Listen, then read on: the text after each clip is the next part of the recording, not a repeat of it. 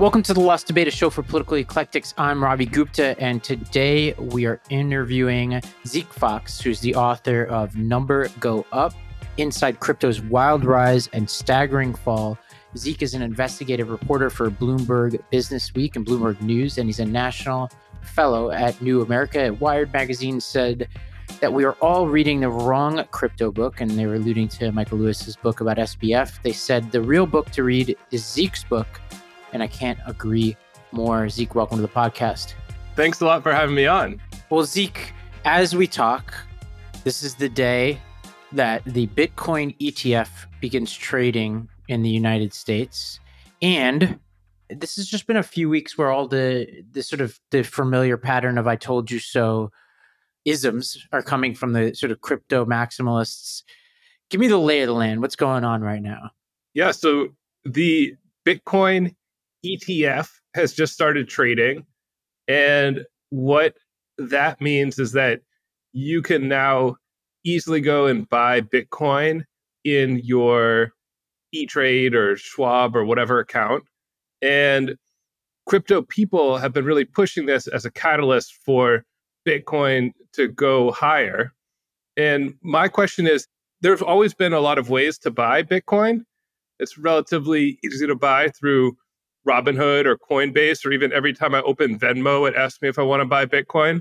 Um, so I'm sure there are some marginal people that will now be interested in buying a Bitcoin ETF that would not have bought Bitcoin before. But it'll be interesting to see how many of those people there are and how much money this actually represents. Or if people might just move their Bitcoin investments from one form to the other. What is an ETF, by the way? Like for people who don't know, like what's the difference between buying the thing itself and buying the ETF? The ETF is a fund that goes and buys stuff for you, whether that's Bitcoin or shares of different stocks. And then they chop up their pot of whatever they bought into shares, and those trade on the stock market. And you can go and it makes it easy for you to go buy one share and the pro Bitcoin ETF argument is that it used to be somewhat difficult to acquire gold.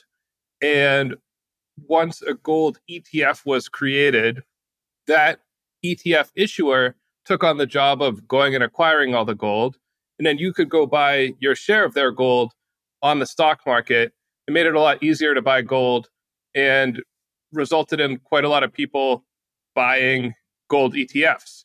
And the weird thing, though, from a crypto perspective, is that the appeal of Bitcoin is supposed to be that it's this decentralized way to avoid middlemen. It's this new form of money. It's going to revolutionize Wall Street. And now here it is. And the these I told you so people, what they're promoting is this traditional Wall Street product and this idea that people would be too scared to go out and like really join the crypto world and buy Bitcoin themselves. And instead, they're going to buy shares of this ETF, not really participate in the crypto world, but just invest in Bitcoin and hope that the, the price will go up. And so, what's behind, like pre- previous to the ETF, right? Bitcoin has been making a bit of a comeback. I, I want to put in quotes. What is behind this sort of bull market on crypto this year, to the extent we know? it's so fascinating to me because if you look at the fundamentals, like to the extent that crypto has fundamentals, those have to be who's using it in the real world. Are they using it to make payments? Are they developing new apps that are popular that depend on crypto? The answer is no. I mean, that's why I picked the title Number Go Up. I mean, I would say that the speculation on the price has long been pretty much the main thing going on. That is the use case. Yes. And now with the ETF coming out, the anticipation of this has driven a lot of the bullish talk on Bitcoin because everyone's just saying, wow, just think of all the people who are going to buy Bitcoin once this is approved. You should get in now. And yeah, I mean, the price of Bitcoin has more than doubled from the lows after the FTX failure, despite like nothing really fundamental happening to justify that. And if you go look at like what are the crypto guys doing? Like, what sorts of apps are they making? What's happening in crypto world? And literally, one of the most exciting new applications for Bitcoin is people have figured out a way to put NFTs into the Bitcoin blockchain. These are like the digital images that became a real fad uh, a couple years ago, and they're trading like these scribbles of wizards for big prices. Like that's the sort of stuff the crypto guys are actually into and are actually doing. And yet they've come up with this ETF and this story that Bitcoin is like a great store of value and a lot of Americans are going to start putting their retirement money into it. And that's driven this like huge increase in the price. Well, let's take a step back then. And obviously, this has been an interesting year with SBF, you know, FTX collapsing, SBF being indicted and then convicted. And then you have what happened with CZ, Binance. I mean, there's been one interesting downfall after another within the crypto world. But let's go all the way back. When did you decide you were writing this book? It was November 2021.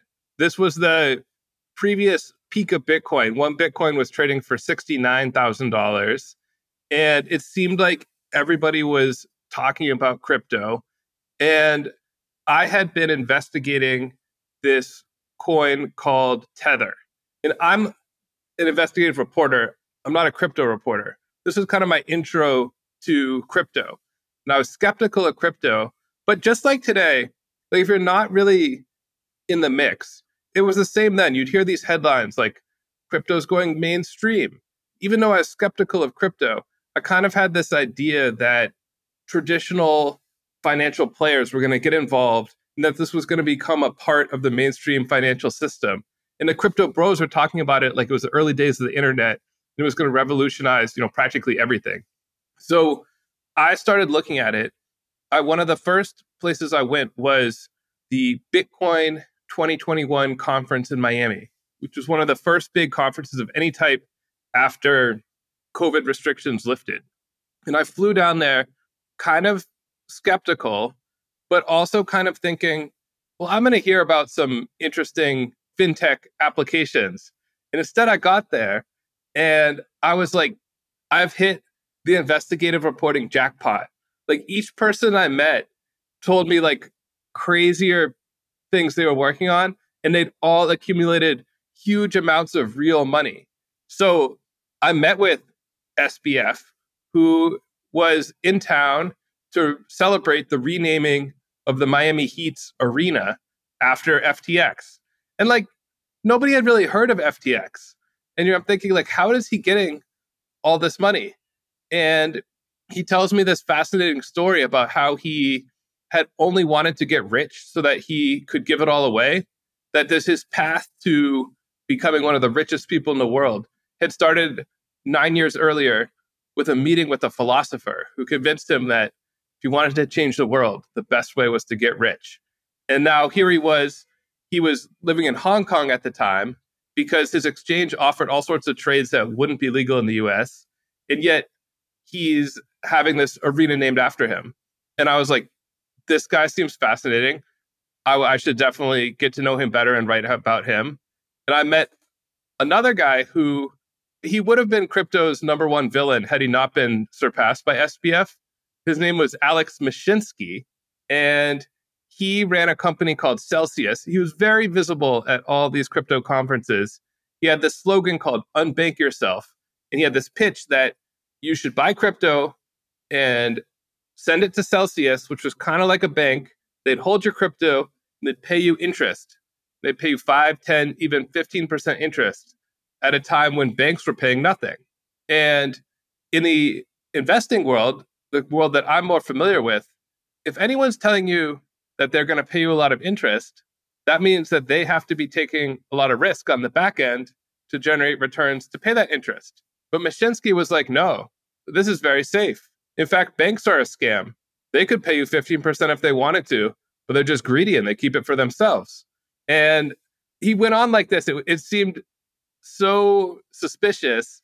And then I asked him, like, how much money do you have at Celsius with this like barely plausible business idea? And he's like, oh, we manage $20 billion.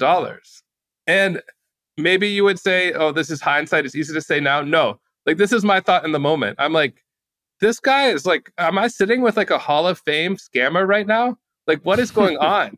Does he really have $20 billion? And he may have been exaggerating a bit, but like, yes, people had trusted the unbank yourself guy so much money. So I got back to New York from this conference. Oh, forgot the best part. End of the conference.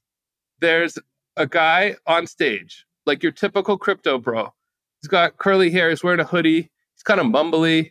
He's like a frat bro giving a presentation about his summer vacation. He's talking about surfing in El Salvador and Bitcoin and like how it's going to help El Salvador. It's very hard to follow. And then suddenly he hits play on a video, and on the big screen, it's the president of El Salvador, the real president. And he's like, Hello, Bitcoin conference. I, the president of El Salvador, have decided that Bitcoin will be legal currency in my country. And the guy on stage is, he starts crying. He's like bawling and he starts yelling. He's like, I'll be there. I will die on this hill. I will effing die on this hill. And he's bawling. It's through the tears. He's squealing. And I'm just like, what is going on? And I look around and the people in the audience are also crying. Like people are obsessed with Bitcoin. So I realized that this whole world was much more suspicious than I had thought. Like I was pretty skeptical and I was like, no, you should be much more skeptical. Their ideas are crazy. But then also, there were huge amounts of real money pouring into it. So I decided this would be a pretty good topic for a book. And I adopted this very confident tone for writing the book proposal. I said, listen, I, I know what's going to happen. This is going to come all crashing down. I'm going to be there to, to chronicle it. And a very nice editor agreed to publish this book. But then as soon as he did that, I started to become very nervous that my prediction would in fact not come true. But it turned out, it would turned out amazingly that I was there to spend time with these guys, to visit them on their yachts when like things were going great, and then to visit SBF at his penthouse in the Bahamas, you know, just before the cops got there. So it worked out great that I was there for the whole thing.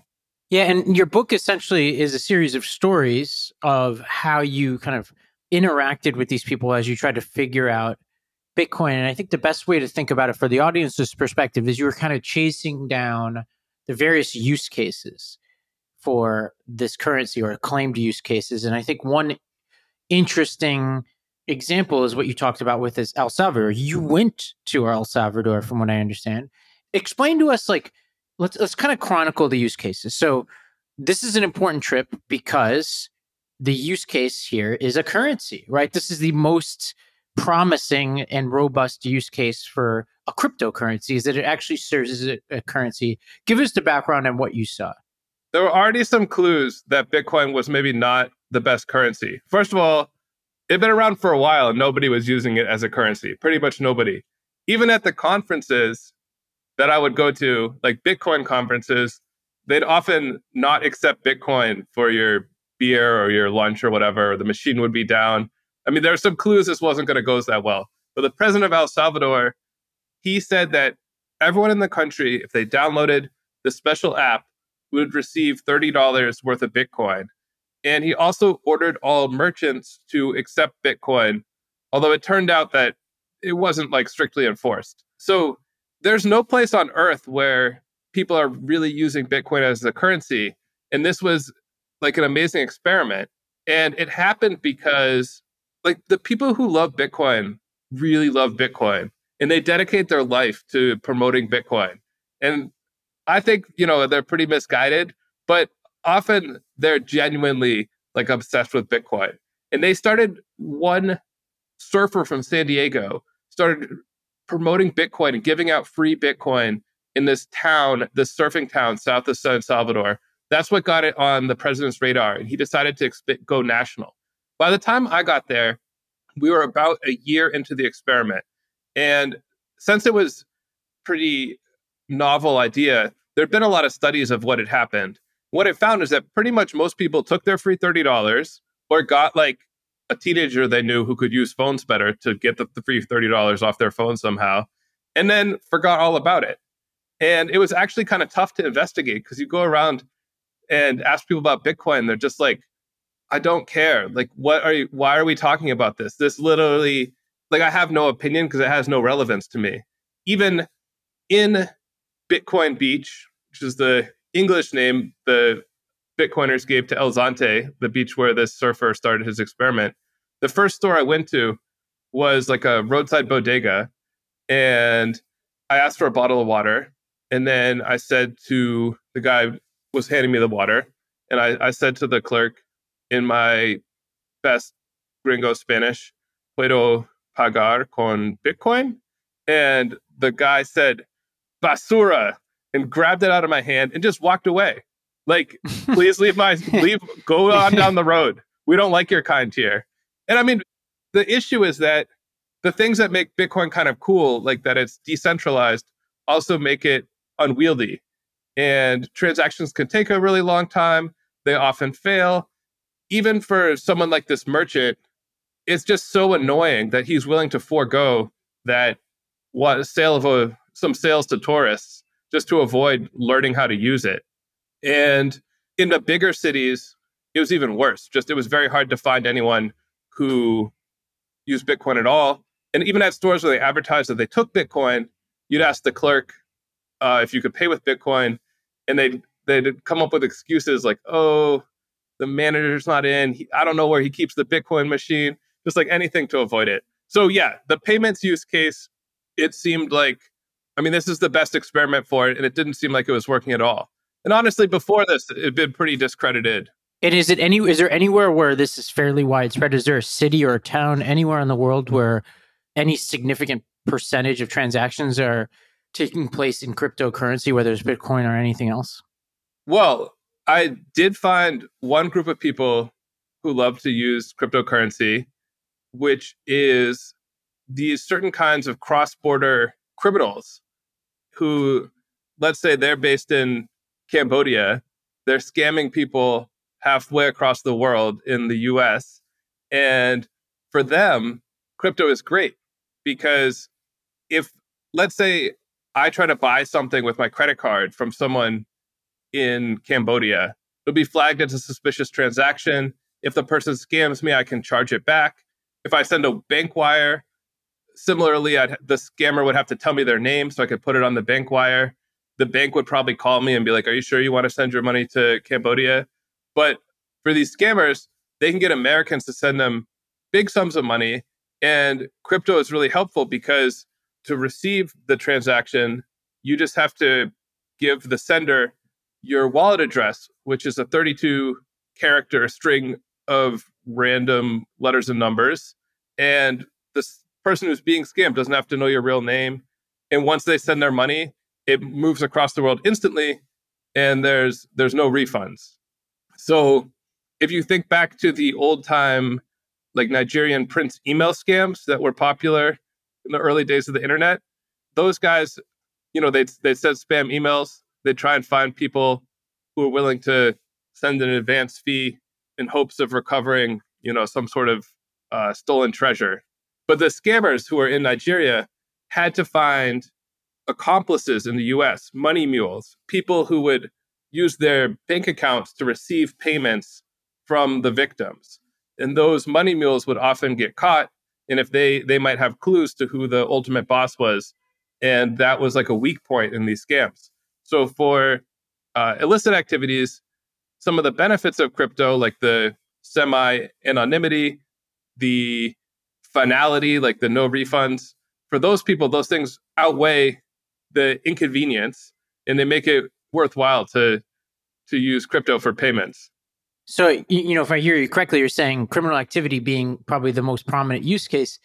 There are a lot of articles out there, though, that say that if you're the federal government, actually, if it rises to the level of something that the FBI is interested in, they're really good at tracking down cryptocurrency transactions. Is that right? Yeah. So, especially if you commit a crypto crime, like if you rob, if you hack a crypto exchange and steal all their crypto, we can go look on the blockchain. And what we'll see is that the crypto used to be in the exchange's wallet, and now it's in this new wallet. And anyone can go look at that. And the, the it's almost as if a die pack goes off. That wallet, we don't know whose wallet it is. It's just a 32 digit string of random letters and numbers. But that wallet, no one will transact with them. Everyone knows that wallet contains stolen money. And so the criminals often, because it's so difficult to, I mean, you want to cash out. You need to, that was the point of hacking the exchange. They'll try different ways to get some of the crypto out of that wallet and will eventually give up some sort of clues to their identity by sending that money to an exchange where they've had to give identity documents or something like that. And yes, like in those cases, the FBI will put in the effort to say, okay, the hackers put it in this wallet, they sent it to that wallet, then it went to the exchange. I'm going to subpoena the exchange. Oh, look, the person, it was like this person's account. I'm going to go interview them and they can figure it out. But like for, I mean, in the book, I played along with this one uh, scammer named Vicky Ho, who had sent me a spam text message and then tried to entice me to send my money over for this uh, crypto trading scam. And if I called the cops, they would be able to see, okay, and I, I did call a crypto tracing expert, the same kind of person that the police would call. And what they could see is that, all right, you, though, here's the hundred dollars in Zeke's wallet. Now it went over to the scammer's wallet. Wow, the scammer sure had a lot of similar transactions pass through this wallet. Looks like they could have made $7 million off this scam based on what we see here. But in order to figure out some sort of clue to the scammer's identity, you'd have to figure out that they had sent that money to different crypto exchanges, then subpoena the exchanges and see what the customer's name was. And like that's a lot of work and is not always done for like run of the mill crimes. And if the scammer is smart, there's ways they can obfuscate that. They often don't even use all the tricky methods that are available to them because so few of these crypto scam cases even get traced.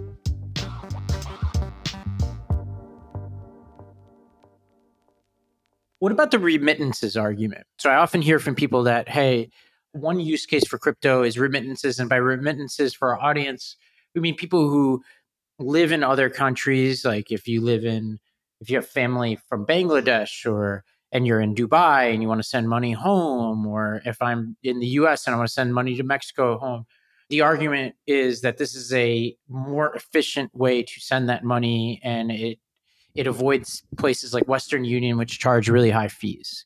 Did you find anything interesting on the remittances front?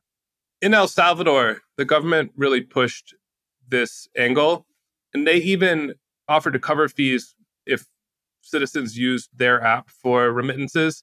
And they set up special Bitcoin ATMs in consulates overseas to facilitate this. So, like in theory, it seems great. Like this actually, it would save people money.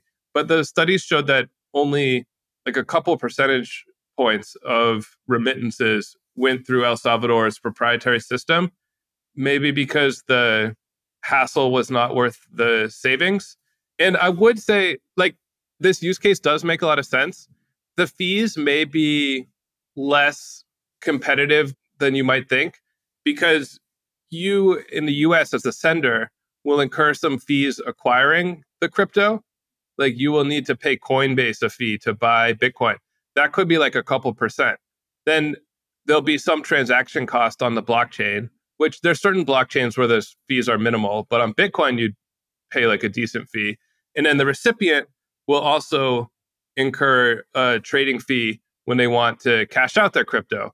So those fees could easily add up to a, I don't know, three or 4%, which is then might be pretty similar to what uh, Western Union would charge you. And uh, like I send money regularly to Kenya, and like the app that I use charges like very, very low fees. So in order to convince me to switch to crypto, yeah, I don't know. That even if the fees were zero, the fees I'm paying now are minimal. So I don't think I'd be I'd be motivated to switch. But I could see how that use case does make sense. Yeah, and and I think one final use case I hear from people is the well, there are a couple that, that we haven't gotten to yet, but one of them is is a store of value in places where the currency is volatile. And so I, I, think this is an interesting argument because sh- there definitely are places where currency is unreliable. What I find fascinating about that argument, though, is it's hard to argue that Bitcoin and uh, these other cryptocurrencies are anything other than volatile. But but there are stable coins that are linked to the dollar or whatever, right? Yeah. Is there anything to this argument? Yeah, I mean the stablecoin Tether, which is really at the center of the book, the one that I set out to investigate. Each token is worth a dollar because the company that issues them says that whenever they sell a token for a dollar, they take that dollar they put it in the bank somewhere. So it seems pretty safe. It's gotten so popular that we're heading towards 100 billion tethers. So ostensibly, there's a hundred billion dollars. That's what they claim. There's a hundred billion dollars in the bank account somewhere that this company would have, according to that logic. Yes, that's what they say. And honestly, when I set out to investigate it, they wouldn't say where the money was. And there were so many red flags that made me think that similar to Celsius, that this was uh, another company that I needed to investigate. I mean, the company wouldn't even really say where it was.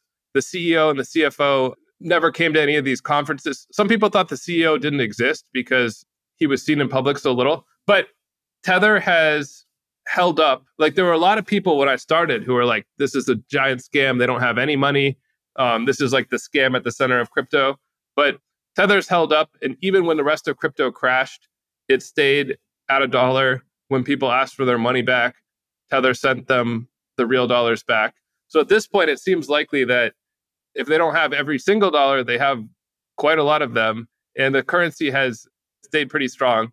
Well, let's talk about that for a second. If if they're right and if they're telling the truth that they have a hundred billion dollars in an account, wouldn't that make them the largest bank in the world? There is so much money out there that that would not. I mean, you'd be in like the top fifty in the U.S. or something like that, but you, you wouldn't be in the top ten. Interesting. So people in, let's say you're in Argentina, where there's been a lot of inflation you could open an account at a crypto exchange like FTX or Binance, and you could buy Tether within that account. And that might be sort of the easiest way for you to hold your money in US dollars because you can't go open an account at JP Morgan. So that use case also makes sense. However, why can't anyone in Argentina open like a bank account at JP Morgan? I mean, it's because we have all these rules that banks have to follow about knowing who their customers are.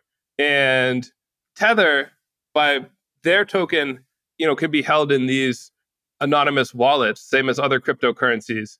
So it's kind of an end run around a lot of the rules that apply to other places where people can hold dollars. Like PayPal could offer this service, but if it wasn't for regulatory obstacles, we could all use PayPal. We could send our remittances on PayPal and they would not have to charge like high fees. We just, our dollars could just be entries on PayPal's computer and PayPal could uh, keep the money in the bank somewhere.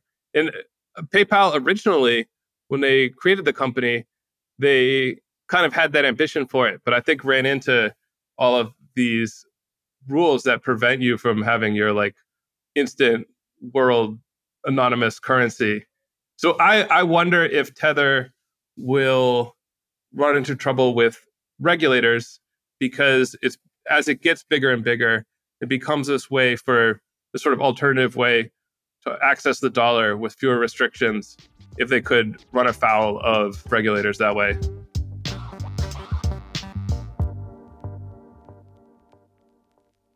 There appear to be very few staff at this company, and I talked to Ben McKenzie about this when when we, I interviewed him about his book about crypto. Is that there's just so many questions? Who are these people? Where are they headquartered, etc. What do we know? Just give us a refresher on this. So one of the founders, who was Brock Pierce, who was an early crypto prominent early Bitcoiner. He's a child actor who, if you've seen the classic movie The Mighty Ducks, he plays coach Gordon Bombay in a flashback where he misses a penalty shot. And after his uh, acting career, he lost interest in acting. He went on to run this company where he traded digital items in World of Warcraft and EverQuest, like rare swords and things like that. There was like a market for these items in these massively multiplayer online games. And he was like, a, his company was a big broker of those items. Made a lot of money on that, actually, with the help of Steve Bannon randomly, who came in as uh, CEO. And then he, among a lot of other people, a lot of people claim to be the inventor of Tether, but he says that he had this idea for a cryptocurrency that was tied to the US dollar that wouldn't be as volatile as Bitcoin. And Tether didn't take off right away. And he sold his interest in the company. The new boss of Tether was this guy by the name of Giancarlo Devasini.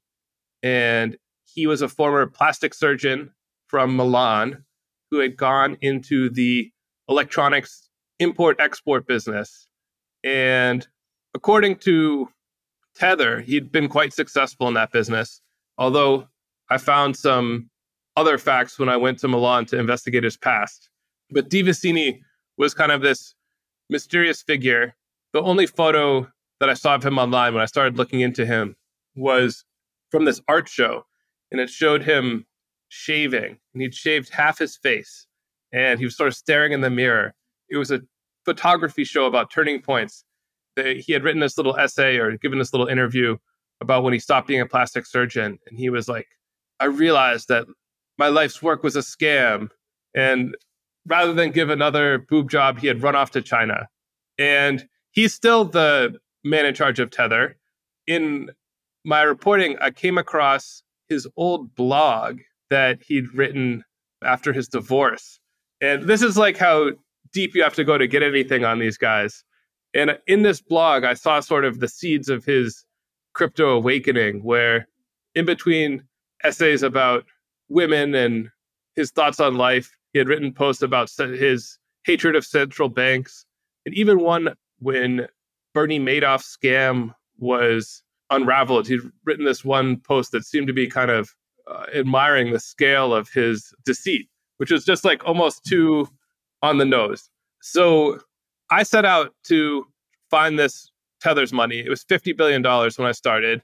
And the only bank that I could find that was willing to say they were holding some of it was this bank in the Bahamas called Deltec. And it was run by Jean Chalopin, who is the inventor of the cartoon Inspector Gadget. So let me just get this right. So we have a Mighty Duck actor, the inventor of Inspector Gadget, a former plastic surgeon who admires Bernie Madoff. Those are the players we have at the table right now for this $100 billion company. Right. I mean, in the world of traditional finance, nobody would trust a, a company like that. Like I write in the book, this company was practically quilted out of red flags. And yet in the crypto world, it seemed like everybody trusted them. And every day, like some days more than 100 billion of Tether changes hands.